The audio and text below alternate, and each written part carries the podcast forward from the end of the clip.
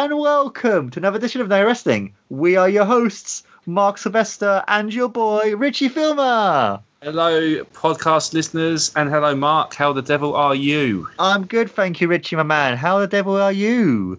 Bored, bored, bored, but I've got wrestling to keep me keep me sane. How about yourself? Uh, bored as well. Well, recently I shaved my head like Steve Austin and just been watching a lot of wrestling, a lot of documentaries as well. Have you been drinking an a obsessive amount of beers and giving random family members Stone Cold Stunners? Uh, no, but I might start doing it. I, I might be like the straight edge Stone Cold Steve Austin. What are you drinking there? It's beer, but zero percent beer, so it works. It's alcohol free, you know. Yeah, yeah. Still up the straight edge gimmick, you know.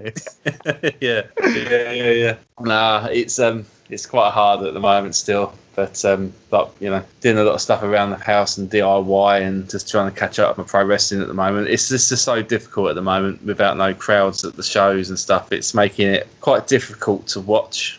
I don't know how you're finding wrestling. Um, I'm I'm the same as you. I, I prefer the way AEW do it when they have a bit of the crowd because you can still have that atmos and people saying things. But but with WWE, I just but I don't really want to sup- like the way that they've been recently as well. It's kind of like why do I want to support someone like that and doing this kind of thing? But at the same time, I do because it's wrestling. It's one of those weird sort of like. I, I can't really think of the word, but like, uh, not tradition, but something similar to that. It's kind of like you don't really like what they're doing business practice, but you still watch it because it's something that you've always watched. Because it's what we do.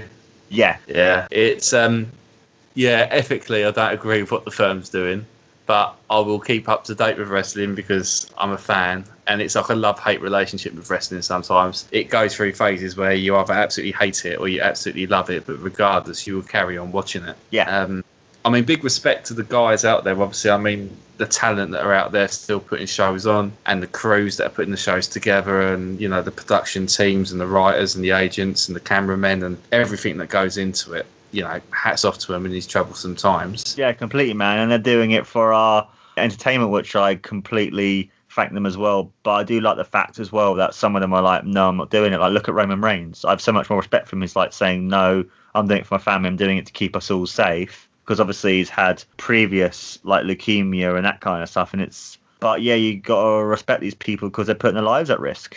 They are, you know, even more so. You know, they they, do- they do that every night in the ring. But Yeah. now they're putting each other and their families at risk. It's not just what happens in the ring; it's what they go to work and come back and hopefully not infected with this absolutely terrible virus. But um, Yeah. no, we will continue watching and supporting. That's what we do. We enjoy it. Yeah. Um, so yeah, this week we're talking about an old legend, um, who I think if uh, if you're not familiar with the name Bret Hart, I don't know what you're listening to this podcast for because he is one of the biggest names and biggest draws in professional wrestling. Um, I know he's one of my favourites, and Mark, I can assume, but I know for a fact personally, he's definitely one of yours. Yeah, definitely, man. One of mine. Just how technical he is and and everything else, and he's just one of those people that can work with anyone or anything. Like he can make a broom look good. He is that good. Yeah, When you watch him in his prime and just what he can do, it's like you can tell there's just something about him and just how good he is. And also Yeah. as well, his promo work came better and better and better and better and better as well. And, and Yeah. you know, he was the biggest baby face ever as well. The fact he was on The Simpsons too just shows you just how like big and he was. The fact he was on The Simpsons because they originally had him as just a cameo and they didn't because he was originally going to be some other character. That's why he has a weird accent. But because they saw how popular he was when he was leaving and they were like, actually, we'll have him as Bret Hart. And he Yeah. also has a Simpsons figurine. Have you seen the funny video that he's done to like Hogan and Flair saying, "Well, you guys might be good, but you- you're not good to have a Simpsons figure, are you?" And and everyone was thinking he was being petty, but we knew, I knew he was being, he was taking a piss because that's what he does. that's what he does best. Yeah, I think I think wrestling fans and sort of uh, especially with Bret Hart, there's a lot of matches that when you look at Hulk Hogan, a lot of their matches are throwaway matches. Not so much with Ric Flair. Ric Flair had a brilliant body of work on him. You know, questionably, you could coincide Bret and Ric as very similar in a lot of respects. I think um, Bret is still technically the best wrestler in the ring. Um, and I think that Ric Flair is probably one of the best showmen, but also very very technically gifted. But Bret Hart, to me, he was the new generation WWF's. He was the cover boy. He Yeah. was he was the standard that you needed to be, you know. Um, and if I personally think if it wasn't for Bret Hart, there wouldn't be a Shawn Michaels, in my opinion. No, I don't. Because I, I, then again, I think there wouldn't even be a Steve Austin either. Because he made They're Steve def- Austin. I mean, we're looking at the matches. Like one of the matches we were talking about, obviously, is that's what made him into the bit into the megastar that he then became. Because Yeah. I, don't- I don't think about that match that would have that wouldn't have propelled him to superstardom. And also as well, the one thing I love about Bret Hart as well, he's honest about anything. Like if you ask his honest opinion, he doesn't care who he works for, if it's WWE, AEW, New Japan. If he thinks something's rubbish, he'll say. it. If he thinks someone's good, he'll say it. Yeah, Yeah. he won't. He won't be like he won't toe the company line. He'll be like, actually, this isn't very. It might to some people, which I don't know why they would do, sounds uh, like petty or doesn't care, but actually he does. And I like the fact he's so honest because then you can be like, okay, all right, then if this guy thinks this man's good, then there must be something because Bret Hart is as good as he is. Well, I mean to be honest, if it wasn't for Bret Hart, you wouldn't have Edge or Christian. Nope. um, which is well documented in one of the Edge and, Edge and Christian podcasts that they spoke about Bret Hart. Um, Christian got in the ring and tripped over the bottom rope, and in the ring he, he messed up running the ropes.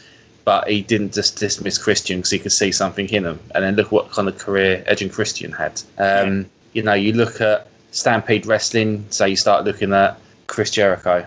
And I mean, one of the biggest names to ever come out of Stampede Wrestling was the late, great Dynamite Kid and then he, his influences just go on and on. I mean, you look at Benoit's body of work, but there's documentary, you know, documentaries of Dynamite Kid saying how good Bret Hart was. Dynamite Kid is known to be not a very nice person, and Bret Hart on an interview again, it's on YouTube somewhere on that deep wide wild web. He says he isn't a nice person, but he's a talented wrestler. Yeah, he was You know, fantastic. He was great. Uh, yeah, you know, and that's Bret Hart saying he's a bad person. He held a shotgun to his wife allegedly, but bloody hell, he can wrestle. Yeah, because he mentioned in his book all that sort of stuff and how mad he was, but he was just so good in the ring. Fantastic. He could snap suplex, smash from demolition. Who's like nearly 300 pounds. Just Yeah. how good and strong he is. I mean, he was juiced up on steroids. Oh, Like, he was massively. Yeah, both, both of them were. God, yeah. You see the the bull, you know, the British Bulldogs, both of them are massively on juice. Um, but it's amazing when you actually compare. I know we're going a little bit off topic. When you actually compare Benoit and the Dynamite Kid together, even the move sets are the same, the builds the same, the movements the same, the snappiness was the same. He idolised him, but again, Dynamite Kid was trained by Stu Hart with Bret, with Jericho, all come from that dungeon and Owen. You know, Yeah. look at the talent that come out of Canada. I I, mean, Canadian wrestlers. I mean, Kenny Omega. You know, Jericho again. You know, the names that come out of Canada. I you know. know, yeah. That's because yeah, that's because Stuart was such a great um, trainer. I know. Besides, obviously, the joke of scratch him, scratch him, but he was a very good trainer. Yeah. You know, like I mean, Bret Hart. uh, When you see some of the documentaries he does, you know, and he says that he's he he was wrestling was in his blood. You know, when he was three years old, he used to have like giants coming into the basement with his dad and getting stretched by his dad, and he'd go down there and watch, and he was just. He he was bound to be a wrestler, and he was a fan, and he, he was brought up in the business. And you find out people that are brought up in the business, like Randy Orton, The Rock, they're they're fantastic wrestlers, but Bret Hart was still a cut above any of them. I put the I put Bret Hart over The Rock. I'd put him over Randy Orton. You know, I really really would. I mean, Bret Hart was. I'm happy that I saw him in his prime, watching it weekly weekly shows. Yeah, uh, that, that was what was the question I was going to ask before going to the matches. Is like where did you first saw him and how did he become a fan of his? me and Bret, I saw Bret when you had Hart Foundation on Raw. Um, I would say it would have been during the whole Shawn Michaels thing, sort of '97. was Okay, when I really saw Bret, but before that, um, I've had to go back a bit in history, sort of after it all happened, to go and see his other work. But when I first got into wrestling, which was the Attitude Era, um, yeah, Bret Hart '97. You know, when it was all the shoot interviews with you know like sunny days and stuff like that. Before I was smart to the business, I was still a kid. I just thought, bloody hell, he's brilliant. He was my favourite. Yeah, I first saw him uh, Hart Foundation back in the early nineties, late eighties. Was through Silvervision. Like we used to have all the, all the VHSs. I think I still got them in the attic somewhere of all the, all the different WrestleManias. So seeing him there, and then obviously having Sky Sports, and then seeing him transcend to become the biggest star. And I remember WrestleMania ten, watching him become the champion, and then as well as you said, back in ninety seven too. Mm. I mean, there's not an era of Bret Hart which is bad. I No, mean, the um, WCW stuff wasn't particularly great, but that weren't his fault. No, I, I reckon um, Yeah. if Bischoff wasn't up Hogan's arse so much, I, even I'm a massive Hogan fan, but I think Bret Hart would have been the biggest babyface in the world. Like the fact that what happened to him and how that helped WWF helped create Vince McMahon, etc., etc. But they they didn't do anything of him in WCW. Yeah, he had a few world championships, he had a few good matches and stuff, but you had this man on a silver platter who's the biggest star in the world, everyone wanted to watch, and you just waste him as a guest referee. Yeah, And it's like, ridiculous. why? It's, Ridiculous. it's completely. I understand you want to have build Sting, Sting up, but don't don't put him on TV then. Put him on TV when you feel he's ready, and then he can explode. And he, he would have been a massive ratings job for them. Don't have Bill Goldberg become the big guy. Have it be Bret Hart. You know, he's was Yeah. and then have him use that, have the realness of him being screwed and the anger, everything that Bret Hart had, and he could have been the biggest babyface in the world. I mean, if you to, yeah, exactly. If you were to put, use the momentum of Survivor Series going into WCW, like you just said, with that whole using that angle, still using that angle and getting on that mic, and just it was all about the war.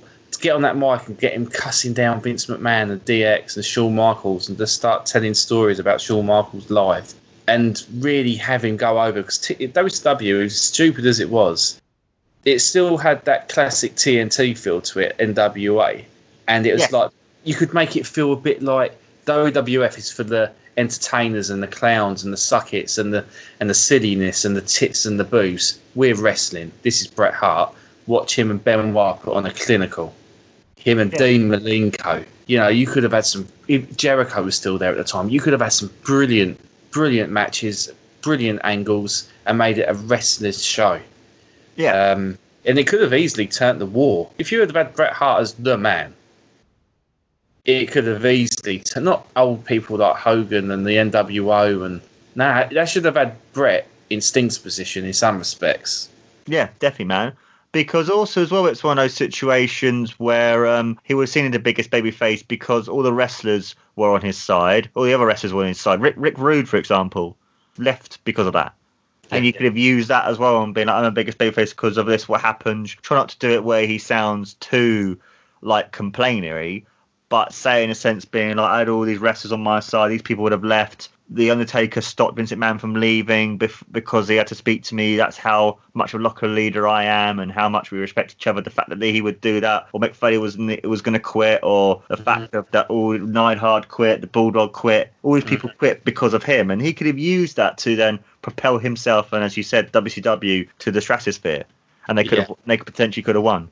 Yeah, Well, there's that's the nothing really changed with Bret Hart to look at him. Like he didn't change his look. He still wore the same tights as what he did in the WWF. He still had Hitman all over him. He still kept everything the same. I don't know if he had his own personal rights to it. Um, yeah, I, I can just in my head, I can just imagine Bret with the big gold belt, with his leather jacket on in full attire, with his sunglasses on, just with a microphone in the other hand, screaming down the hard cam, just talking about how shit the how shit it is in New York Yeah, you know, someone come out and challenge me, then you get someone like I said, like Dean Malenko come out, and as a wrestling fan, you will just go, "This is going to be epic." Quickly go back to WWF. What they got? Oh, the Headbangers versus Kaientai. Okay, back to WCW. Do you know what I mean? Like it would have been amazing. yeah, definitely, man. But then, but then the funny thing about the WWF, they then in 2000 went through the more like WCW's entertainment crap with a wrestling show. Yeah. Isn't it funny? In Mm. 99, 2000, when the WWF had those wrestlers, they became the wrestling show where WCW, because of Vince Russo, became the shits. And Yeah. the fact as well, like in 2000, well, one last bit before we go on to the matches, they had the World Championship change at least 50 times in one year. yeah. Yeah. But by that time, Bret Hart left, and he wouldn't he wouldn't have taken it anymore Yeah, because he was like, nah, because he he hated Bischoff. He didn't like Russo either. Because No. I mean, look what Ben Benoit did. He left WCW holding the world championship. yeah, He was the world champion. He went, "Well, Eddie's going. I'm going." I mean, that says it all. yeah, pretty much. It's a shame. I think WCW. I mean, you look at AEW and there's a lot of comparisons. I mean, the main one being back on TNT, and obviously there's a lot of viewers that still miss TNT Pro Wrestling, um, and their you know ethos was let's go after the guys that had stopped watching. I think they've got that back. I mean, they're smashing NXT in the ratings at the moment, but um, and I mean AEW. I mean Bret Hart was the guy that introduced the world strat to the show. Yeah, It was meant to I- be Ric Flair, but he was in bad health. They they asked Bret to do it, and he happily done it. And to me, that was amazing. I mean, what a, what a night that was. I mean, was that the night that you and I watched the pay per view? No, yeah, it was. Yeah, it was. Yeah, it was the first. It was the first hit for you, double or nothing. Yeah, he Double came out. Uh, Jack Whitehall uh, presented him. Do you remember? And we're Yeah, like, what's Jack- Jack Whitehall? And it's like, oh, he's presenting Bret Hart. Yeah. yeah. Me and me and you both flipped out. I was, like, oh my god, it's Bret Hart. Yeah, couldn't You know. believe. It. Fantastic. Yeah. I wonder what the WWE thought about that. Uh, Bret's like, uh, they're probably annoyed, but Bret's like, I don't care. But they would still use him though. Yeah, they still used him after that. I'm assuming. Yeah, he did. Yeah, Yeah, they he- can't screw him anymore. To be honest, I mean, he's got too big of a following. But oh, what could have been? Oh, what could have been indeed, my man? What could have been? So we're going to go on to the matches, and match one was between Bret Hart versus Mr. Perfect at King of the Ring 93 in the semi-final match. This is the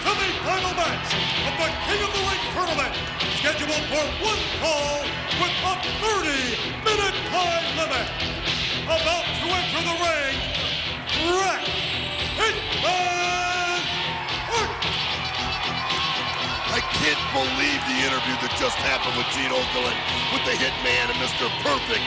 And the way they were looking at each other and what they said. Incredible. They are. They know the stakes are very, very high. Another thing that's very interesting, they got 15 more minutes to get it on here. One fall, 30 minute time limit. His opponent, I'll tell you what, I am looking forward to this match. Hitman. Classic encounter, Eden. You can see anything here. You want to see wrestling, you'll see it. You want to see fighting, you'll see it. You want to see a brawl, a street fight, you're going to see it right here. Gentlemen, we know the NBA finals are ongoing. It's a big matchup. Air Jordan, Charles Barkley. This is what I, uh, my analogy of these two men. That's the parallels right here, Randy. Check out the determination of Mr. Perfect's face. Eye to eye. The Hitman versus Mr. Perfect. Yeah, yeah. This is quite good because they gave the boys more time on purpose. I mean, this is how on the ball they were at, the, at this. You know, the match they gave it a thirty-minute time limit rather than a fifteen-minute time limit. Yes. Um, the the pre-interview was pretty cool. Yeah, I, I love the pre-interview, and they and I love the one other thing I love about it. Even though they're talking about their fathers, I also love the fact they reference SummerSlam '91 as well. It's like you Yeah. might you might beat me, Hart, but you're not gonna beat me this time. Yeah. Yeah, Yeah, and he said, you know, like I would like to wrestle you, and then you had Mean Gene Okerlund, kind of like the, the wooden spoon stirring the pot, and he was like. "What does that mean then? That you know you could beat him, you know?" And you could see it was a little bit tongue in cheek, but it was nice um, because going in as a fan, you you knew this was going to be a great match.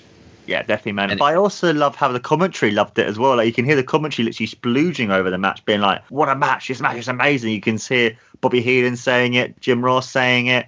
Um, Randy Savage. Saying it's crazy as well, just hearing these people go over it. And Yeah, he like, said "Oh this isn't going to be a fight. This is going to be a wrestling match. Yes. You know, watch this. This is going to be a, re-" and it really was. To be honest, though, looking back at it now, the first five minutes of the match is a little tad. You can tell they're a bit nervous because I think there was a lot of weight on their shoulders, given half an hour, um, and I think that's more for Mister Perfect's. I think Bret was chilled out because Bret is used to these high situations. Yeah. He's a former world champion two times at this point. Um, I think Perfect was a little bit nervous going in there with Bret Hart still. Curt Hennig. Yeah, but I also think as well just how good they are. Like everything was so crisp, and you know how a lot of days they use the the wrist lock or the rest spot in a sense. When Bret Hart did it to Mister Perfect, it was amazing. Just how Yeah, and that was exciting, and Yeah. how good he Yeah. is. Just how he can make something that simple and usually quite a boring move an exciting move as well. yeah. But it's like even the headlock takedowns at the start of the match. Yeah. You know, Bret keeps putting him in a headlock. Each time you're like, yes! You think, I'm going, yes, over a headlock. Yeah, It's a side headlock takedown. And I'm thinking, that's not exciting. But when Bret does it, it looks so real. yes, You know, and the slap and the timing, and you know when they take the bump and they break for it, it's just both of them hitting it at the same time makes it sound loud. It's perfectly done. I mean, it was two professionals at their prime working the best. Um, Storyline wise, the match was pretty cool. Obviously, you had um, Curt Hennig, Mr. Perfect, acting a bit like a heel. He was Yeah. the first one to break the chain wrestling and come out with a strike, and the crowd booed because they was enjoying the technical side of the match. But it was good because they still kept it very, very technical Yeah. very down to the basics. Um, Curt Hennig shined in this, and I think it's one of Curt Hennig's. I mean, for me, with Bret Hart, this is one of many. I mean, we chose three. There's probably 20 matches which are going to be fantastic with Bret. Curt Hennig had a good handful of matches, but I think for me, this was probably Curt Hennig's best match. Yeah, I, I agree with that. But also, as well, what I love about it is the commentators were referencing because obviously at the time, Mr. Perfect was a face and quite a big, uh, popular one at that. And the way that he was breaking rules, and you can hear him, Bobby Heenan going, like, "Oh my god, he's breaking rules." That's why I taught him. That's what I taught him. And it's having that history. And then they were discussing when he lost a championship, and he was like, "I wasn't there with him at ringside. Of course, we lose a championship. I wasn't with him and stuff." And it's just that history, and that's what I love about that match is just having that history as well as what's happening in the ring too.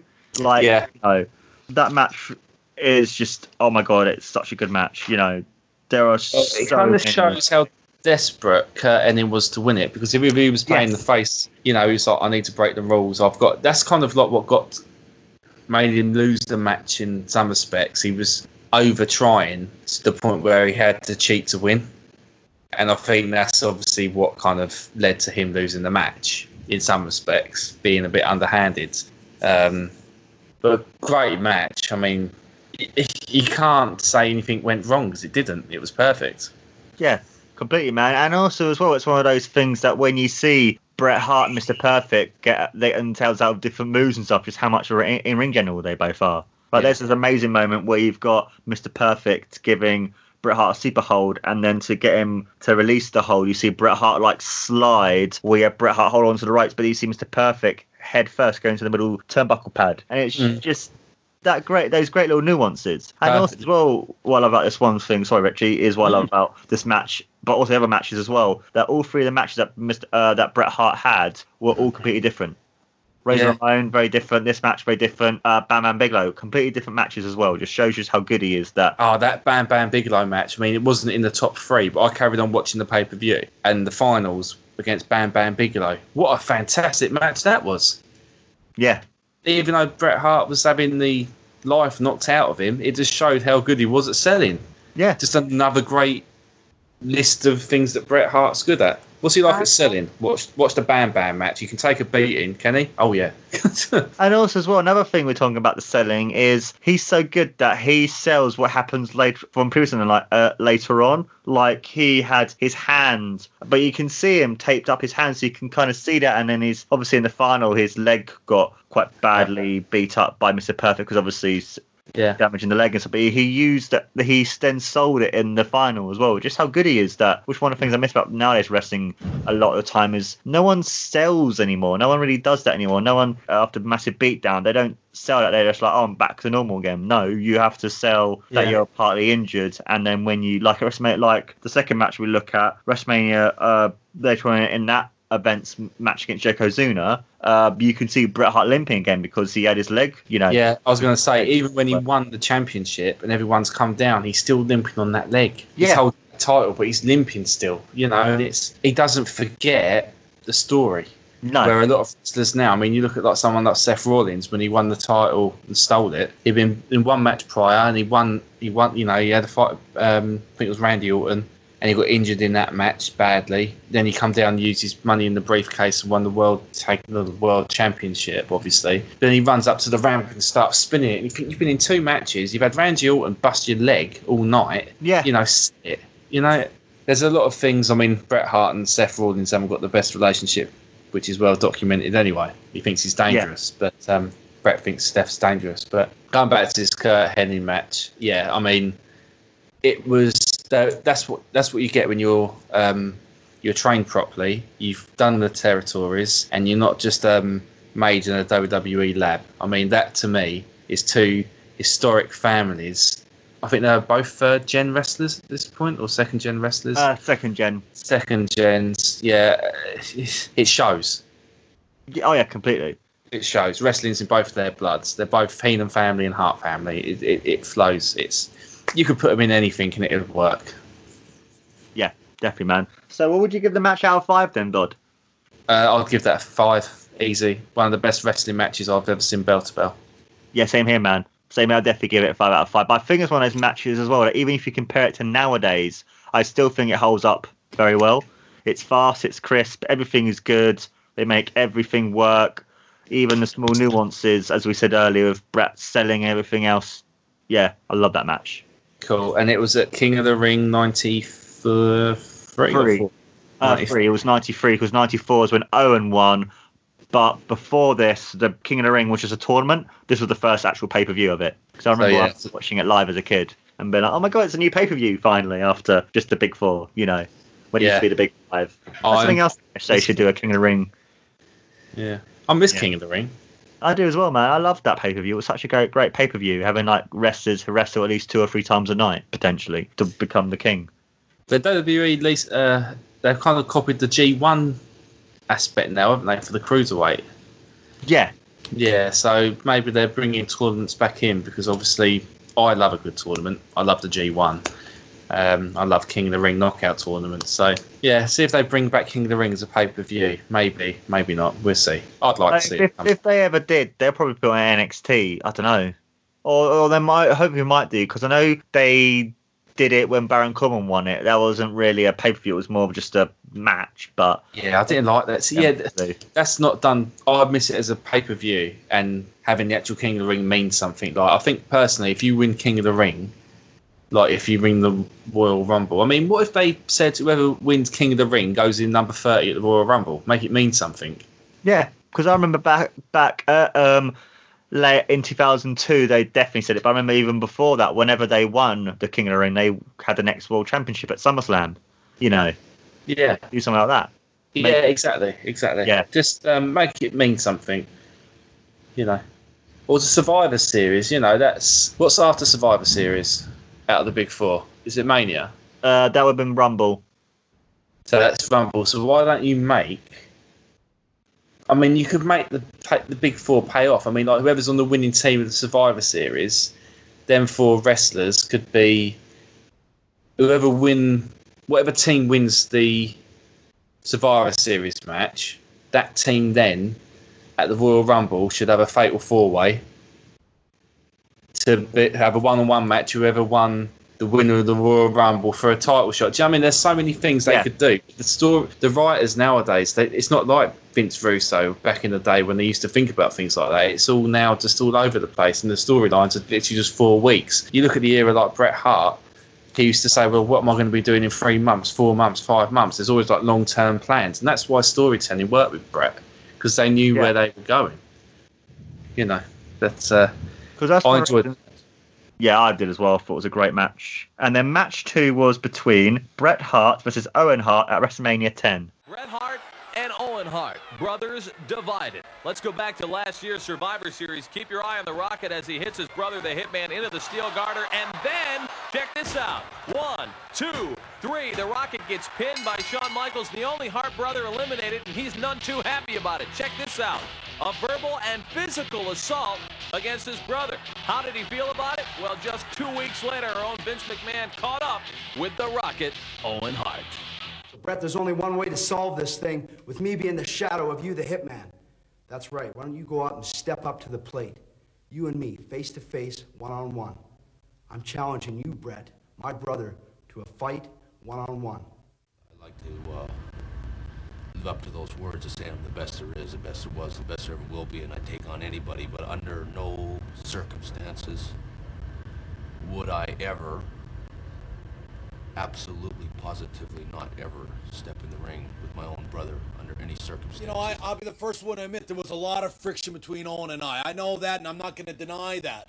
But the fact is, I knew this was tearing up the family, and I knew that Owen and I had to sit down and we had to resolve this thing, and that's exactly what we've done. You know, maybe I'm never going to find out who was a better wrestler. Actually, I feel a lot better about it. I didn't want to fight my brother Owen. I knew we could channel our energy in a better direction, and that direction is against the Quebecers, and we are going to win the World Wrestling Federation tag team titles as a unit. United we stand, Divided we fall, right, Owen? Bret Hart may not have known how true those words would be. Here the brothers are united, the tag title on the line at the Royal Rumble. But watch this Owen reaching for the tag. However, the Hitman can't get to him. His knee severely injured during this match with the Quebecers, unable to make the tag. Now watch this. Bam! Owen kicks Bret when he's down. This one of the most shocking things I've ever seen in the World Wrestling Federation. How does the Rocket feel about his actions now? Let's go back to comments made last week. I don't know what law it is that says just because you're older than me, that that makes you better than me. It doesn't make you better than me, Bret. And you've held me down all my life. And I'm coming at you, Bret, at WrestleMania 10. And I'm gonna beat you, brother. Mm. What's your initial thoughts on this one? Ah, I love this match. This is one of my favorite matches, and I believe I know this may be seen as kind of like not blasphemous, To kind of like okay, really. I think this is for me the best open match to any wrestling event ever. I Yeah. think match is that good. Yeah, Honestly, Yeah, me too, Um, 'cause I- after I love, this- I love this match. it's a fantastic match to get a rumble, uh, to get a mania started. And then after this, you had that weird mixed tag team thing with Goldust and Luna and stuff, and you thought, what is this? You know, and oh yeah, fantastic. It was good enough to be the main event. Yeah, definitely, man. I know, I know. In a sense, the Razor Ramon Shawn Michaels Adam match was kind of um, overshadowed in a sense, but I still think this match is the best match of all the matches on the entire card. I think you could have had. I, they should have gone this as the semi semi main, then the ladder match, then the world championship match. But then that would have been a bit unfair on Bret to have an hour, 45 minutes to recover after wrestling a half hour Broadway match with Owen, which obviously they uh, it might have even, it might have even been Bret and Owen's um, idea to go first because they probably said we're going to put on a really good match. I'm going to need the rest of the night to recover before going in the match, getting in the ring with Yoko. yeah, Um, but it But was definitely was- one of the best matches. yeah. But also as well, it's kind of like what would you do with Lex Luger if they did it like that? Because then you Lex- need, yeah, What a waste that was! Was oh, massively. They should, they should have had him win at SummerSlam '93 and then had him lose the Bret later on at WrestleMania or something. I know that was so bad. I mean, he, he's a great seller, isn't he? Ah, ooh, ah, ee, ah. oh, Basically.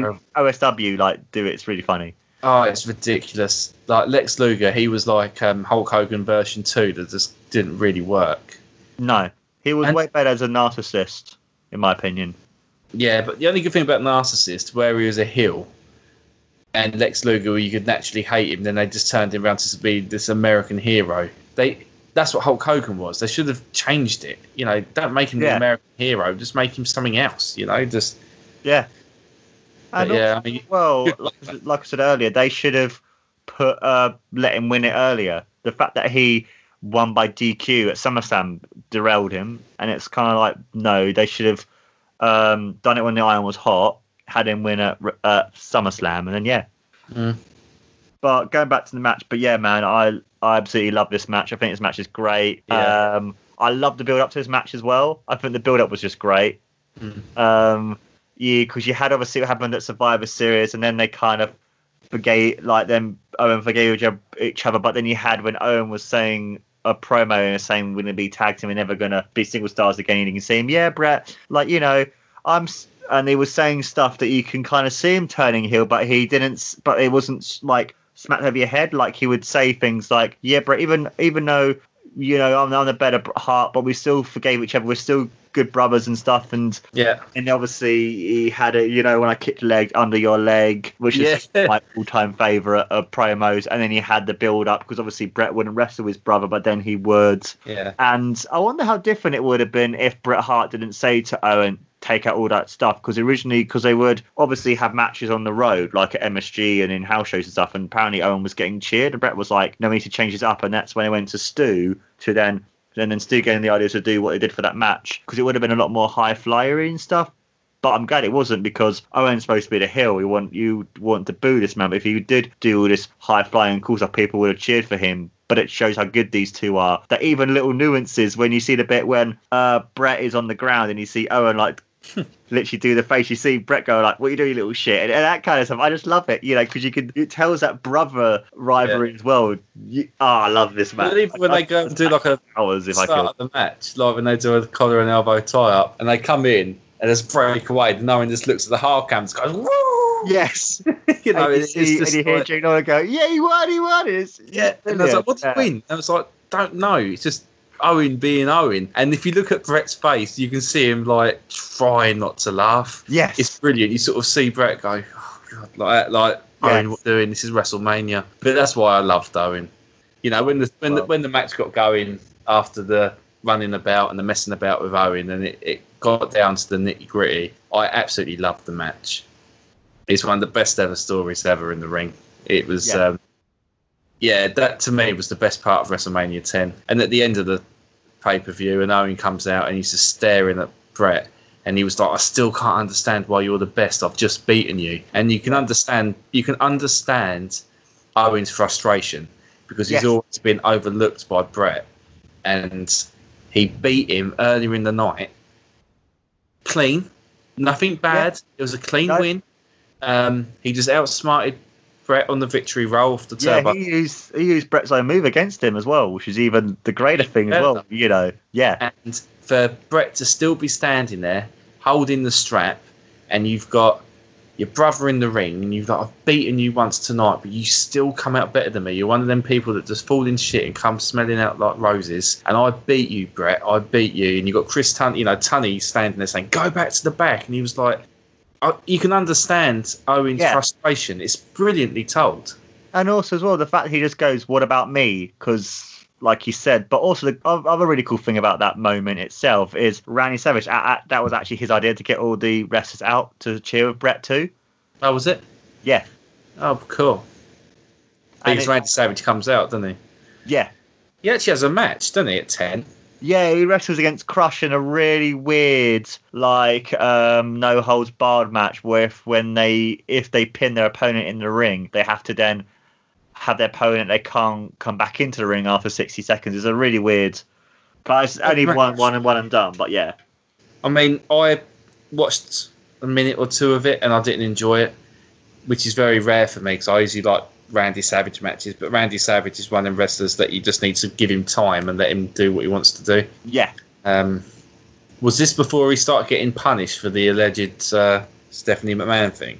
I think this would have been yeah before yeah. But then again, it's really funny because Vince didn't want him to wrestle anymore because he seemed to be too old. But he would still have uh, Bob Backlund wrestle.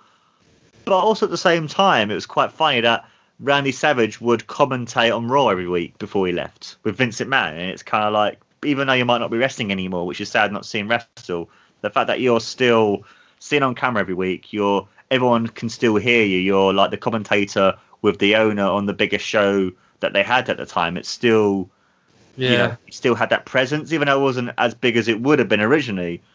But he still had that presence. He wasn't a great voice, though, was he? Really, he was a wrestler. He wasn't meant to be a commentator. Like No. I've never really particularly liked him on the on the show as a voice. Um, I think that's because I think a lot of the fans would rather see him in the ring as well, rather Yeah. than talk talk on the thing with Vince. And it's kind of a bit of a wasted. I don't know if they were trying to make him the next Gorilla Monsoon, but it's not what um, Randy wanted. No, But uh, it doesn't take anything away from the match. It was still a fantastic match. Um, the only thing with um, Randy Savage, and I suppose it's the same with Taz, because they were in ring workers, they could relate what the guys were either feeling or the moves that were happening or why a wrestler would do this from a psychologically like style. Like you said like when they had um, Bret versus Curt Hennig Mr Perfect you know you had um, Randy Savage was the one that was just saying, "This is a brilliant wrestling match, dudes," and all this kind of stuff. You Yeah. know, two two lions. Who's the better lion? And he was like, "Oh, why is he putting him in headlock for, Randy? He's doing this to psychologically, you know, things like that." I, I did like that about Randy, and it was the same with Taz. Taz was the same as a commentator on SmackDown. You know, you know, he's got him in a rear naked choke, and he's doing that because that's going to wear out for the for the finishing move, the DDT. You know, um, yeah, but enough about Randy Savage. Going back to Bret and Owen, there's so many things in this match that just made sense. And I think again, it's another brilliant Bret Hart match. yeah, And Owen. man. Yeah, I love this match, and I think for me, this is my favourite. Maybe very close second to the match we're going to talk about later, uh, our third match. But I think it's for me my favourite Bret Hart match ever. It's great. I also have you ever seen the steel cage match from SummerSlam '94 as well that they had? Uh, no, I've not seen that one. If you get a chance to watch it, that one's really good because it's a ver- it's unlike most cage matches. It's very much like they wanna they work it in a sense that they're trying to escape and make how a cage match should kind of work.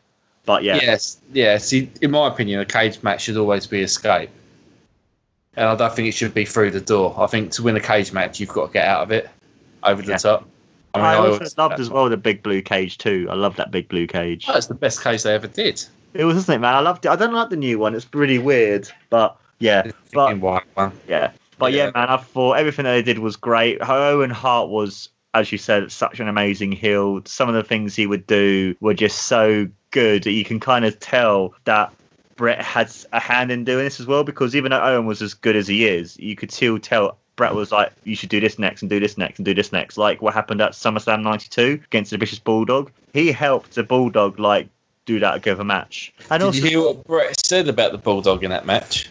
yeah, he was completely utterly drunk, wasn't he? And No, intoxicated. and- smoking crack the night before. Really? Oh, yeah, I remember that now. Yeah.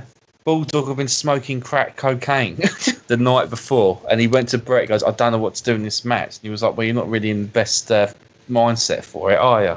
Um, and he carried him through the whole match. Yeah, Yeah, crack cocaine. I know, man. But also as well, I loved how um, like Owen would ac- attack Bret's leg because obviously they both had the sharpshooter as a finishing move and that kind of stuff. I also loved the moves from Bret's rope.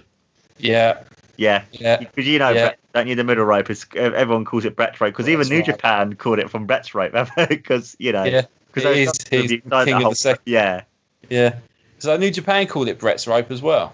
Yeah, because um, Chris Charlton was a fan of OSW review, and OSW review mentioned it, and they called it, and he was like, from Bret's rope when Yeah. they did a superplex from the from the middle rope, because that's the most dangerous rope.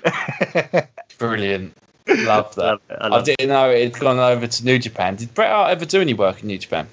uh, no, he no, he never did. No, but the guys who were the commentators were fans of OSW and they use that reference, and they've used other references. I think um, Dio Madden used an other OSW saying, "Here there he is." Hot dogging and grandstanding and stuff. It's quite funny to see these commentators reference an amazing podcast and stuff because they're really Yeah, big Bret Hart cool. fans too. You know, they're Yeah. massive Bret Hart fans. Yeah, yeah. Oh, that's cool. I didn't know that. Yeah, man. Yeah. So what But would you give this match out of uh, five stars then? Five, Yeah. five every day of the week. Definitely for me, five stars. I loved this match. I thought everything about it was great. The storyline towards the build up the match was fantastic. Everything in the technicalness of Bret Hart, the te- technicality, uh, the fact he's, and you can see why it's called the excellence, excellence of execution because he does everything so good. Yeah. Yeah. Yeah. I think uh, to watch the match, it doesn't even look like Owens being carried. It looks like a general wrestling match as, as well. And I Yeah. think because they're brothers, they probably went a little bit stiffer on each other, made it more impactful, was allowed to hit each other a bit heavier, you know, and they trust each other. That when you've got two wrestlers in the ring that are blood, I mean, you're going to trust them with your life, aren't you? Because you Yeah. know they generally love them unconditionally. So yeah, it's one of the best matches I've seen. So I'll definitely give it a five as well. Yeah, definitely, man. But I also, as well, I love is the theme tunes as well. Like, even though Bret Hart had the his other theme tune was fantastic, I still love his theme tune as well at the time. Yeah, yeah, yeah. And Owen Yeah, Hart he didn't have the Mortal great. Kombat thing, did he? Was it was it Bret Hart Mark Two? Yes. Yeah. Yeah. See, This I was- like Mark Mark One. The the Mortal Kombat theme I think is brilliant. You know, the original Bret Hart. It just sounds. You know, it's not as crisp. Just sounds better. Yeah, and Owen Hart's theme tune was great as well. The down, down, down, down, down, down, down, down, down, down. You know, Yeah, it sounds like a 80s disco song, doesn't it? it does. Yeah, or, or, Start, like, down down down down. you Yeah, know, Jim Johnston. He made such great theme tunes, didn't he? he That- that- did. that's, that's something we should do one day as well. Is just on Jim Johnston. Best Jim Johnston tunes. I'll be up for that. Yeah, man. He's done so many, and technically Jimmy Hart as well, because he, he did quite a lot as well. He did Sexy Boy. Yeah, he did. If you look at um, the WWE anthology on Spotify, Mm. and it has the composer, the Federation years was mostly Jimmy Hart. Yeah, When you get to the Attitude Era and beyond, it's it's all Jim Johnston. definitely, man. And then match three was between Bret Hart versus Steve Austin at WrestleMania 13 in the submission match. Imagine, for over a decade, you fought to reach the pinnacle of your profession. Through sweat and dedication, you've earned the respect of fans, friends, and even your adversaries. Then you walk away. When you return six months later, nothing is the same. I've been screwed by Shawn Michaels, the boy toy. I've been screwed by Stone Cold Steve Austin. I've been screwed by the World Wrestling Federation. There are no friends. There's kind of a new motto in the World Wrestling Federation. You scratch my back and I'll stab yours.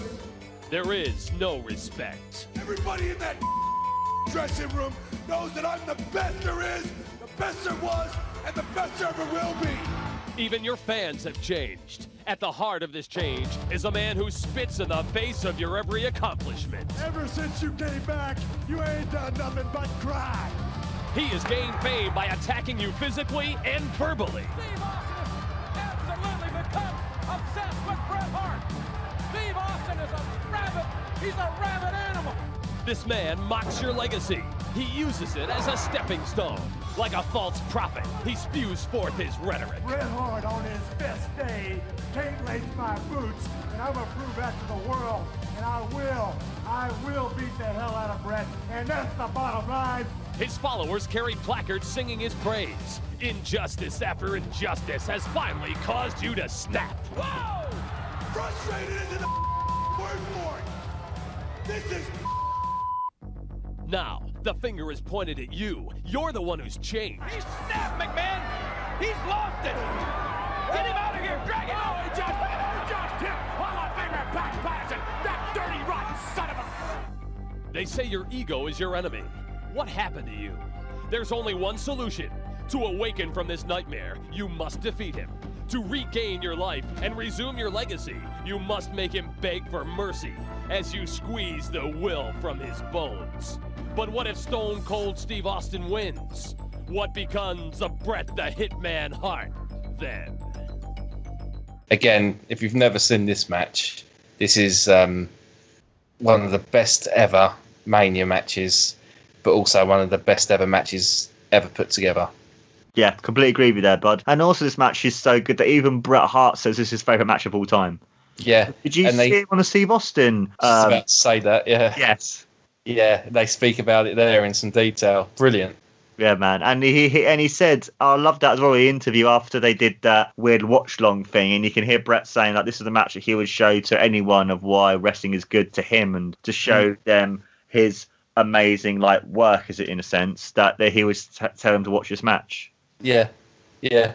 And he said his mindset of the match was kind of like it's a bit like you're having a school fight, you know. And he, Yes. Said I was gonna, I was going into this match to fight the bully.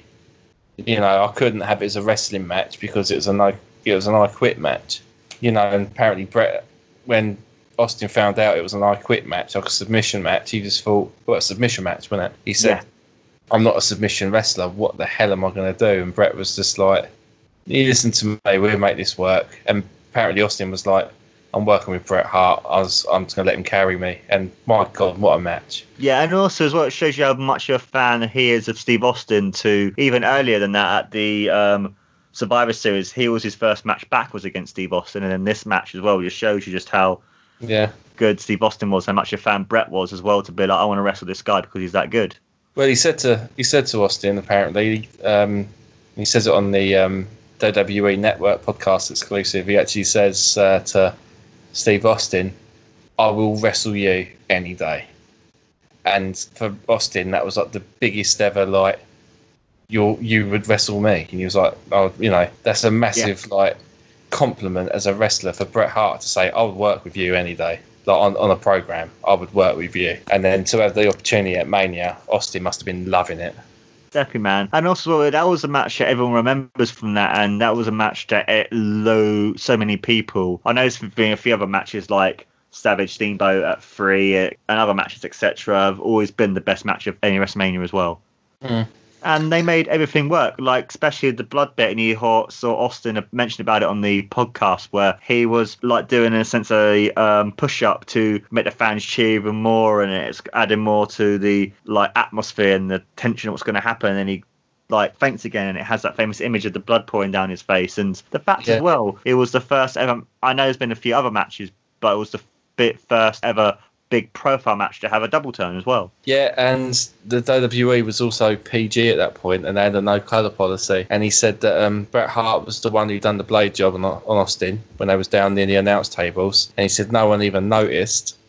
And when Austin gets hit by Sean, uh, gets hit by Bret, and he sort of like sells the punch, the blood comes flying off his um, forehead. It actually goes onto Jerry the King Lawler's papers that he's reading from, and he's still got them papers today with Austin's blood all over him yeah that I think's cool. But um, yeah, like you said, that famous sort of when he's laying down in the sharpshooter and he tries one more time to get up, and it's good because all the blood pressure obviously rises and it makes the cut just drip the blood down his face. Oh, it is just like it's absolutely picture perfect. You couldn't have it couldn't have gone better.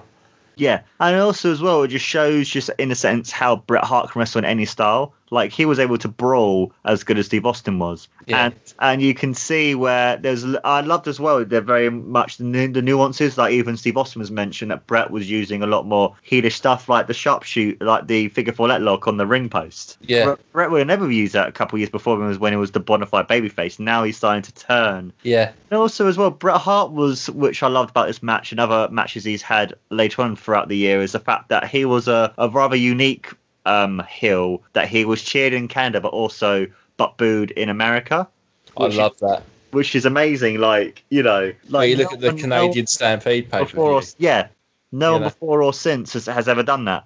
Been No. loved in one country but hated in another country. Just shows how good he is and how well loved he is, especially in Canada to be, as you said, the Canadian Stampede to be Yeah. well received. And even after after the match when Bret Hart turned heel heel, there were still fans who were cheering for him.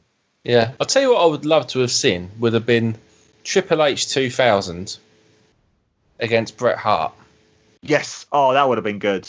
I would love to have seen The Rock against Bret Hart as well, even though they had a, a small match when he was Rocky Maivia. I'd love to have seen him have uh, The Rock against Bret Hart as well. Mm. Kurt Angle too. Kurt Angle Angle's someone who Bret Hart has always said he wanted to wrestle one day. He said he would always wrestle Kurt Angle given the opportunity. But I personally think if you look at the stuff that Triple H has done, 'cause I think he gets a little bit overlooked a lot. If you look at Triple H in 2000 versus I don't know someone like Cactus Jack in the in the street fight in New York at the at the Rumble, and then you can compare him to a match where you can have against I don't know someone like a technical, and he's a technical wrestler, Triple H. I think you could have had a really good technical brawl between Triple H and Bret yeah, you know, if you'd have put them two in like an I Quit match, imagine how good that could have been. Bret versus Triple H, sort of 2001 era. I reckon that would have been fantastic. definitely, man. But also as well, what Bret Hart does so good is that he makes everything look so crisp and so good that you know with some wrestlers, a lot of their punches and stuff look fake, and you kind of be like, but with Bret Hart, everything that he does. You Yeah. be like, this could. He's that good that everything that he does. He wasn't stiff. He didn't hurt anyone. Didn't injure anyone. But he was that good that he made everything look like it could have been real. Yeah, well, I love him as well, just how good he was, and which is why so many other wrestlers um, love him so much because he could he could do that. See, obviously you've got the um, the sharpshooter as his finisher, but I think Bret Hart probably done the best pendulum backbreaker, like the side, you know, the side backbreaker, and I also think he done the best pile driver. Yeah, I think he had a lovely pile driver, I also think backbreaker, you know, the momentum he used to get their legs nice and high, like literally Yes. used to side pick him up in a side slam position, but he'd elevate the legs, it'd all sort of slam down onto his knee. It used to look so beautiful. and I also loved as well his um, chest first into the turnbuckle as well. Oh God, could he take a turnbuckle? I know that was uh, I loved him when he did that. That they were so good. I don't know how he'd done that for so long without cracking a rib. I guess he probably have, has done it enough that he knows, I guess, how to position himself so he doesn't hurt himself as much. I guess. Also as well, he was the best puncher as well. Like I think his punches, besides Austin's and maybe Taker's as well, were were the best too. You know, like Yeah. Yeah, I suppose he had probably one of the best working punches. Yeah. Mind you, John Cena had a good working punch. I know it sounds ridiculous, but John Cena's working punch was good. Yeah. Uh, Benoit, I mean, he was he was crisp. Um, Dean Malenko had a good working punch. Um, the worst, I personally think, was actually John Moxley back when he was Dean Ambrose. I used to think he had terrible punches. But um, Jake Roberts had a good um, punch. Yeah, definitely, man. Yeah, really good punch. Great. Jake Roberts had a fantastic working punch. Um, Triple H again, brilliant working punch. He really, you know, I think Triple H. He's to me, he's so underrated. Trips. Oh, he is, man. He is. I completely agree with you. Have you had a chance to watch the Untold yet? Him and McFay discussed those two matches from Royal Rumble and No Way Out. Supposed to be really, really good. Where is it? Is it on the Uh, network? network, yeah. It's on the network. It's called Untold. But yeah, he is so underrated. I know a lot of people moan about his 2003 run and 2004, where he's a king of the shovel. But I definitely agree with you. His in ring in 2000, he was probably up there as one of the best. I think he was untouchable, to be honest. Um, Because yeah, I mean, like, you see him pulling things like I don't know, Scorpion. Um, oh, what is it? The Indian deathlocks and stuff. You you haven't seen them since the eighties. You know, like the figure four, but you roll to the side and then use your foot to push the knee and things like that. You you hadn't Yeah. seen that stuff unless you was watching New Japan. You wouldn't see it in the WWF no. at the time. Um, And also as well, another thing that made him so good as well, he had great faces too. Same with Bret Hart at the time. He had great heels to fight, wrestle against, and now back Yeah. in '97 he was a heel. Heel. He had so many good good baby faces to wrestle too. I know, and that's gone nowadays. You don't really have that defined good guy versus bad guy. It's all just a bit murky, isn't it? Yeah. You know. Going back to the match, the one thing I love about the match is how it started. Like you saw Yeah. Steve Austin come in with the um like the tackle and bring him down, and he starts to punch Bret Hart. I just love that because you can see that intensity just from the get go as well. And having Oh, yeah. Shamrock too as the referee, that was even that was an even greater uh, move as well by the WWF to have that obviously the submission fighting world and then him being a referee. Yeah, and it was cool as well at the end when he carried on attacking Bret. Uh, st- sorry, attacking um, Steve Austin, and then obviously Ken Shamrock was like, "Back off!" and he was like, "All right." And then he done the chicken shit hill and rolled out the ring, and everyone started booing Bret Yes. again. I was just like, "That's how they use Shamrock." Again, that was Bret's idea. It was just perfect because really. Austin was probably thinking, right, I'm going against Bret. Why the hell have we got Ken Shamrock as the referee? That's something else we've got to think about. But Bret made it work. Yeah. Yeah, because he's that good and he's that he's that clever that he can make anything work. Oh, they need to. Uh, He needs to be an agent for the for, for AEW. He really does. I think I, I, think after this is done, I think he will do. I think they'll offer him, but then again, it depends on his leg if he has a Legends contract or not. If he just does appearances, that's the only thing they've got to worry about. But I think I think he'll be a great agent for anywhere. New Japan, AEW, WWE. I think anywhere he in Impact. I think anywhere he he would go. I think he he'll be great. I know he's had a lot of health issues and stuff, but he's still as sharp as ever. Yeah, of course he is. Yeah, yeah, yeah, yeah. He is. And that's, that's why that's why I feel so bad for him though. The the fact that he's had that life, obviously lost a lot of his family members, went through cancer twice, had the stroke, and to see him do what he does, you got to commend the guy as well. Mm. Yeah, Go through what he's gone through. he's gone through. I mean, he's lived an awesome life. I mean, he's lived the dream of being the best professional wrestler in the world. I mean, to us fans, that's kind of like, you know, if you could be anyone in the wrestling business, who would you like to be like? You would say Bret Hart. But Yeah.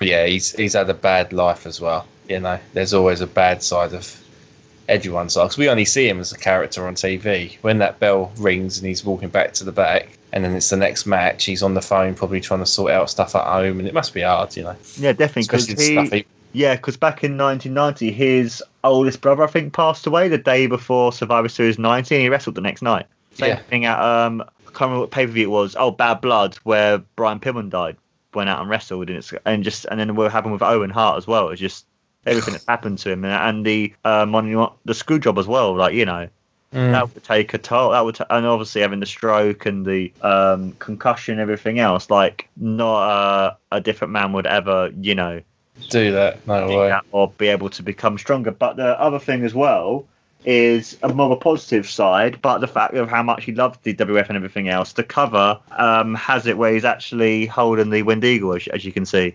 Yeah, beautiful. Yeah, and the back has a really cool picture of him and Owen, so you can see that sort of like oh yeah, relationship too. Yeah, man. Yeah, I Oh, do when like. you come round next, you need to you need to buy the book, man. You'll love the book. It is fantastic. Yeah, yeah, yeah, yeah. I'll check it out.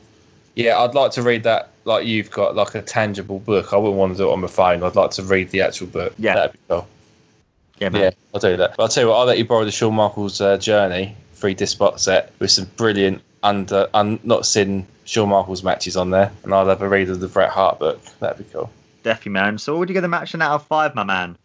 Oh, that one, that's definitely a five as well. Yeah, same here, man. Definitely a five too. It set Austin's career path to the sky. The double turn where Bret turned heel and Austin turned face. Um, the blood, the storyline, and it's a little bit like, well, go and follow that match. You know, Yeah. you can't, You can't, can't you can't follow that. You can't follow that. Nah. I completely second everything that you say, boss. I love this match. Uh, it makes the double turn work so perfectly. Bret Hart becomes his bona fide amazing heel. Austin becomes his bona fide amazing babyface. They both work so well together. Uh, Bret Hart is as good as he has always has been, and yeah, everything he said, completely agree with, boss. Yeah, loved it. Loved Yeah. it. Bret Hart, I mean, and we're only scratching the surface here because if you speak to another wrestling fan, they'd say probably another two matches that we didn't think about or a match we might not have even thought about um, or Yeah. even knew about because he'd done he's I mean I've never really watched any of his work from WCW you know there's another match you know he went against Roddy Piper and they reckon that was one of the best matches Roddy Piper ever had Yeah, that was that was a great match. yeah exactly um, was a great match. uh, You can talk about that. I mean, I'll probably watch that today now I've mentioned it. But, you know, there's so much stuff that even Bret Hart says on Steve Austin's podcast that Hogan and Warrior had good matches. There's all throwaway matches, but his matches, you'd watch it and you'd remember it because they was all different. And the three matches we spoke about today are all different. You've got the Street Fight as our favourite fight, basically. The submission match, I mean, it's just it's perfect, isn't it? Then you've got him facing his brother, which is just like a family match, which again was another story told. There's always a story in these matches, and then the match against Mr. Perfect was a who's the better technical wrestler. Each three, each one of these matches was story based, and the story was told in the ring, and that's what Bret was known for. Yeah. So, what would you say was your favourite match of the three, then, Richie? Um, Pick one. I know it's quite tough, but what would you say is your favourite? Yeah, the thing is, I've seen the Austin match a lot. I've, I've, I've I show wrestling like non-wrestling fans that match. I've shown Sam I've- that before. I've done that as well loved it. before. It's the match to show. I think, looking back at these three matches, I really enjoyed the Mr. Perfect match because that's the match I'd seen least. I'd seen it before, but I hadn't seen it in a long time, so it was lovely to revisit it. Um, Yeah. So for that reason alone, just for going back to it, I would say the Mr. Perfect match. But as a general match, the Austin match. Okay, that's How cool. Because the, uh, mine would probably be the Bret Hart Owen Hart match, just because even though I love the Austin matches a lot, and the reason why I chose Mr. Perfect one because you said it's quite underrated. Because to me, I, it's one thing about it. It wasn't the final of the of the tournament; it was the semi final, but also it was the first of the big five that isn't really seen many as much anymore. But I love the Owen Hart Bret Hart match. I thought it was so good. You had two amazing wrestlers. Had Bret Hart at his best. Bret Hart, I think, at his peak. And it was just so good that every small thing that they did, you can cut it adds more because they're brothers, and you kind of it has more that personal rivalry between the two. And mm-hmm. yeah, man, I well, even though Bret Hart didn't win, I could happily watch that match forever and still enjoy it because he, Yeah. you know, it's that it's that good. Okay, but look at the matches we actually saw today. Um, Bret Hart, top three matches, he only won one of them. No one, two of them. I know he did win the Austin match, didn't he? This is what I mean Yeah. with Bret. It doesn't matter who won. You know, yeah, I just remembered Austin won because obviously, no, Bret won because Austin passed out. Yes. But Austin was still the winner with the fans, hence the double turn. It's just fantastic. It is, isn't it, man? It's just so good.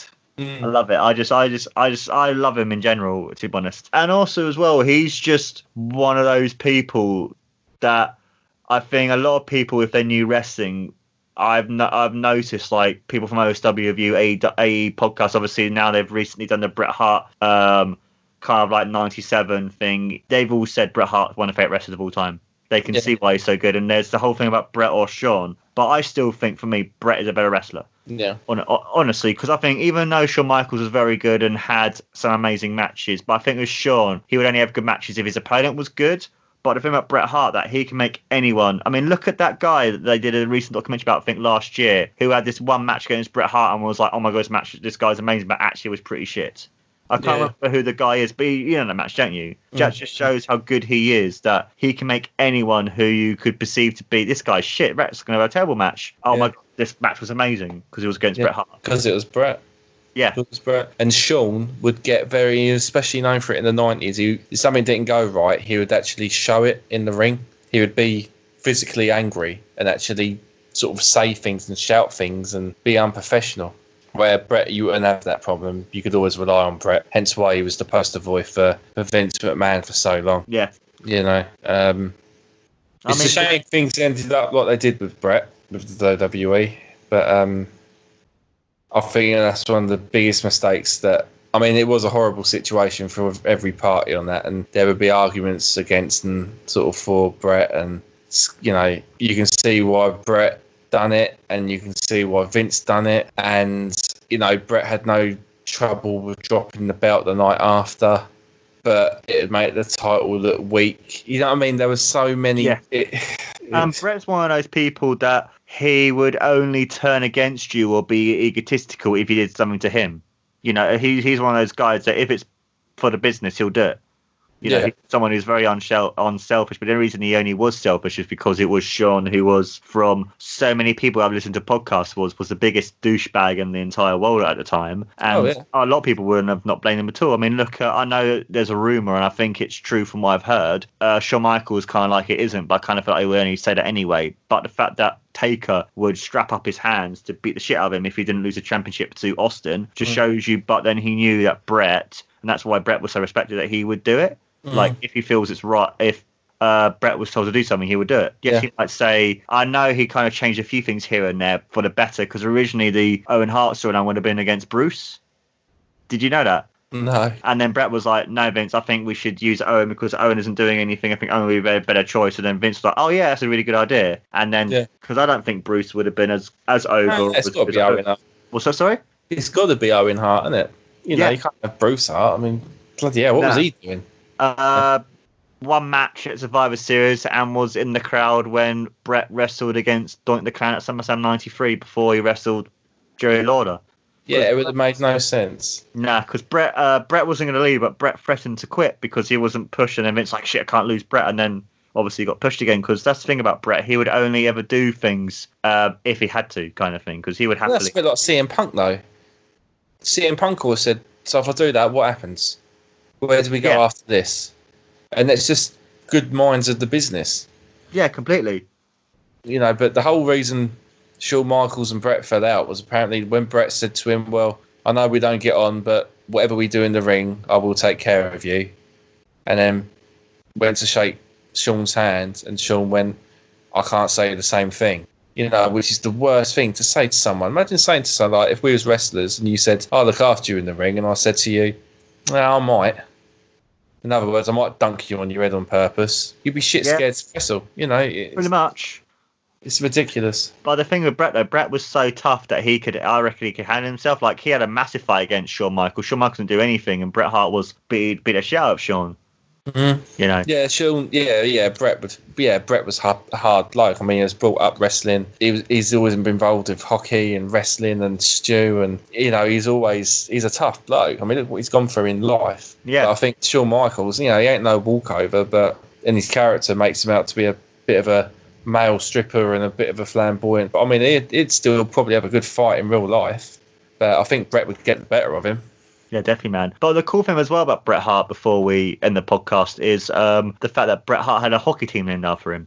The Oh. Calgary, yeah, Calgary Hitmen. They were named Uh-huh. after Bret Hart. Brilliant. Didn't know that.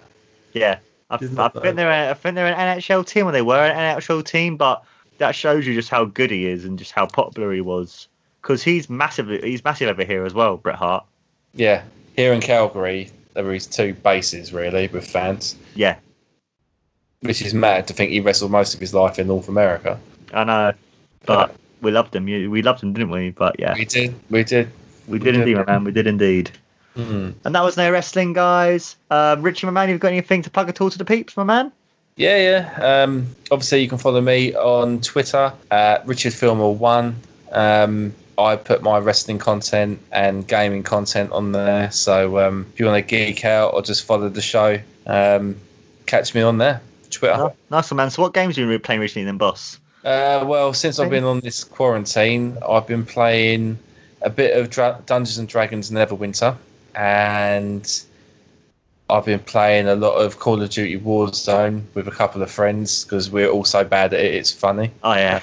it, it's it's it's great. You just put the headsets on, just get obliterated. Um, yeah, them two really. I'm I'm trying to find a new game to get into. I want to get into a new RPG because Neverwinter can get a little bit samey, and I've already completed The Witcher 3. So if you've got any recommendations, let me know. uh, Final Fantasy VII remake's supposed to be very, very good.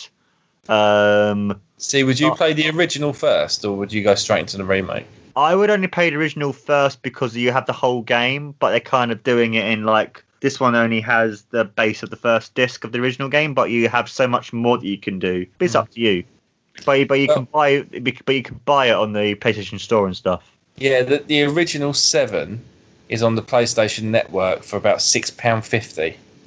So you know, and that's the like the PS One port. So I might download Yeah. that. You should, man. It's a really, really good game. Um, also have as well Dark Souls, which is more of an actiony RPG, but that's a very good game. Do you like more turn-based, or do you like more sort of like? To be honest, I've never really been into turn bases. Like I bought out the old SNES the other day, and I've been playing Illusions of Gaia, um, which is a kind of it's in the same band, The Secret of Mana. They're all kind of Oh, very okay. closely I know what you mean, related. yes. um, and that's action place. It's not it's not turn based, and I've never ever got into turn based RPGs, but I really, really, really want to get into the Final Fantasies. Um, I played Final Fantasy One on my SNES emulator, and I, to be honest, as amazing as it probably was back in its day, it's not very good now. It just didn't Yeah, I hold mean. attention. So I, I want to get into Final Fantasy. So I'll probably start with seven, but the PS1 port. Uh, the only thing is seven uh, PS1 port that is turn-based. Oh yeah, I know. But I want I want to get into them, but I've just not found a, found a game that really gets me into it yet. I mean, the only turn-based game I ever got into was Pokemon. I was going to mention Pokemon because they're, they're great turn-based games. I love those games so much because the great thing about them as well, they're very much rock paper scissors. But you had to think of what moves to teach your Pokemon, what types to use against who, and that kind of thing. And Yeah. there's so many different types. Like you could have one person's team who's completely the same Pokemon, but they could have different special stats, different attack stats, different this stats. They could have different moves. It was that variety of stuff as well with it. So Great game, Pokemon. What one did you play the most? uh, when I was a kid, probably blue or silver were my two. Yeah, see, I was Yellow. Uh, we had Pokemon Yellow, and uh, one where Pikachu followed you around, and it was amazing. But Yeah. Uh, yeah, Pokemon Yellow, and then on my phone I downloaded um, is it Fire Red? Uh, it's on the GBA emulator on my phone because games like that work perfectly on your phone because you haven't got to worry about going diagonally. It's on the up or down.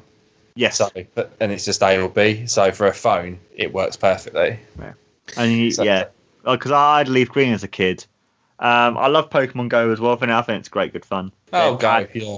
Yeah, Well, the thing is, if you're out for your walk, you can turn it on and have a mess around with it, I suppose, can't you? yeah.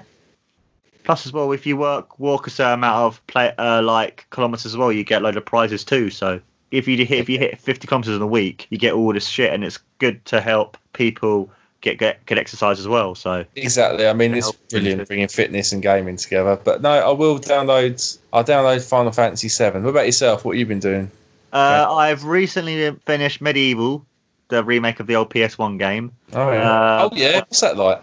Uh, I love it, man. It's so good, so so good. Yeah, I like the PS1. the- thing. Yeah, the I love the original PS1 game, but it's I find it to be in some places quite unplayable. But with the remake, they're able to fix a lot of the flaws that the original game had, and it's so good. And they have the original voices too, but they just up the graphics, up the gameplay. It's really good. Recently played through Fro- Full Throttle, and I've recently I need to play through it again and beat it. it. Is Streets of Rage 4. That's really good too. Yeah, I've seen some quite good reviews on that. And- yeah, that and- does it. Yeah, and and on my Switch, I'm playing through Mario World again, and I've beaten recently the um the Secret World, so all the characters now look like Mario and stuff. It's really funny. Awesome, awesome. There you go. There's a bit of gaming there for you people Oh, at home. uh, before we head off as well, Richie, my man, if you've played this game before, I know it isn't an RPG, Mm. but you have to play a game if you can. Have you got a SNES Mini or a Switch or anything like that? If not, you can download it on emulator. I've got It's a game- SNES emulators. Cool. It's a game called Super Metroid. Now that game is amazing. Oh yeah, yeah. Metroid's awesome. Yeah. Okay. I wasn't sure if you Yeah, ever yeah. played before Super Metroid. I rec- I really recommend that game. Obviously, you play Tales in Time and stuff, and yeah, Yeah, yeah. I've got all them. Also, I noticed on PlayStation Network there was a Castlevania, Castlemania, Castlevania um, anniversary edition. Yep. With all the original Castlevanias on there, I might give that a download. Because again, I think that's about seven quid. That's not too dear. you should do, man. I'm I'm I'm gonna download that and Contra. I think later on tonight. Could- Do you, do, do you ever play Contra? No, no, those Nah. games. Nah, nah. Again, we've got all this time to spend. Like, I know, man. It's great, isn't it? it is kind of nice having a bit of extra time. We've got no money, but it's it's all right. yeah, shoot, man. You should definitely play Streets of Rage 4. Now, that game is really good. How much did you pay for that on network? I paid 18 quid for that. Yeah, see, it's nothing, is it? Nah, but it's one of those games because it's like um, it's like a new sequel to a classic game. The soundtrack's amazing as the other games were. Like I think one and two have, for me, some of the best soundtracks to any game ever. But it's also one of those games that's just fun as well. Like you can unlock like retro like looks of the cats as well, and they play like the game they came from too. And also as well, wrestling related, you can play as a wrestler as well, as well in Street Rage 2. And Exactly. you can play as him as well in this game too. We have to unlock him first. It's perfect, like a perfect, you know, cross. Yeah, yeah. You know, Yeah, yeah. Awesome, awesome. There you go. Well, I've, I might download a couple of them, but I'm definitely going to download Final Fantasy Seven, and uh, on the next podcast, I'll let you know what I think of it. definitely, man. Uh, Um, eight's supposed to be very good as well.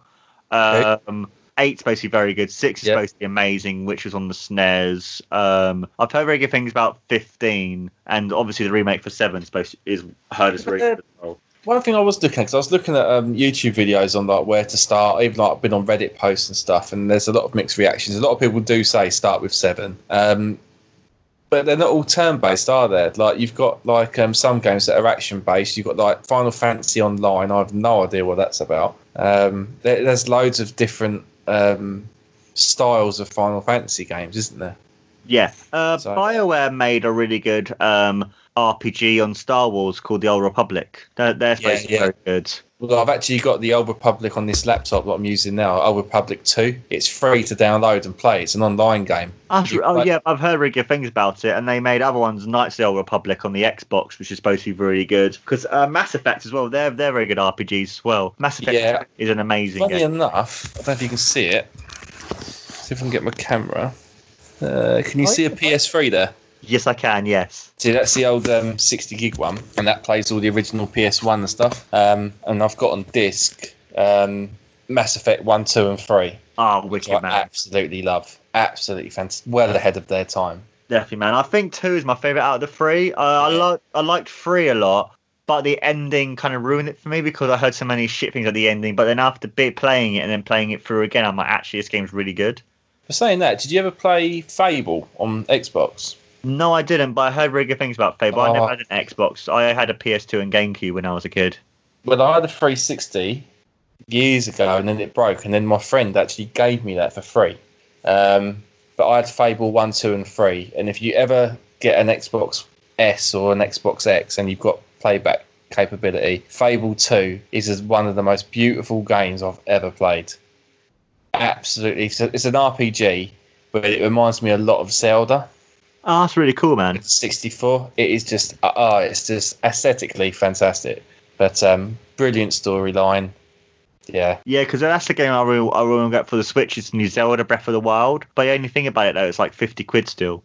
I know it will go down in price. Yeah, but from what I've heard, it's supposed to be one of the best games ever made. It's supposed It to be be. amazing. It's See, I do want- world and proper uh, all that sort of stuff. I do want to get a Nintendo Switch. I really do because one thing about gaming, I love games that I pick up and play, and I find a lot with like PlayStation and Xbox games. They're so big, and you have to do so much like groundwork to get the game going. Where if you pick up a Switch, you can just put Super Smash Bros in, and it's brilliant off the bat. Oh yeah, completely, man. Yeah. Because I played through, I've played through most of it, but I haven't finished it off. Is the uh, the single player mode, and it's really good. But you there's so many characters for the game as well. It's like 80 odd already. Exactly. Brilliant. Fantastic. I I will get myself a Switch. How much are they at the moment? Like 300 quid. Yes, it's quite a lot of money, but I will get one. And plus, if you spend 20 quid for a year online, you also get a load of SNES games and a NES games for free as well. So you- you're kind of having a SNES and a NES Mini inside your, your console. So Yeah, it might be something worth investing in. Cool. I mean, you, sh- you should do, man. I, I, I think it's really fun. Like, Yeah. I, I can happily. Just, and it's also really good as well. I would say get the normal Switch because the lights are 180 quid, but you can't play on on the. It's you can only play it handheld. You can't play it docked. Where the normal Switch you can play both. So you can play Oh, game- yeah. Doom on the go, you know, which is crazy, or Witcher 3 on the go if you wanted to, or the. Yeah. Actually, another game you might like if you like FPSs is a game called um, Borderlands. That's that's quite Borderlands. RPG.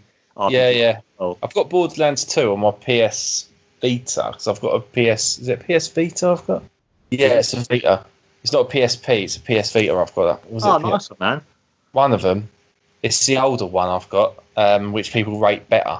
Um, you can jail lock it and have it. Um, you can have it as a SNES emulator and Sega, and I've, mine's not been unlocked yet because you have to download software on it. I don't really fancy doing that, but um, that's pretty cool. I've got like Tekken vs Street Fighter and stuff on it. That's cool, man. Yeah, it's pretty fun. That's awesome.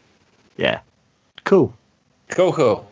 Cool, cool, cool, my man. Yeah. This has been their wrestling, guys. I've been amazing host, as always. Mark Sylvester, along with me, is the man, the myth, the legend. That is the best there is, the best was, the best ever will be. Richie Filmer.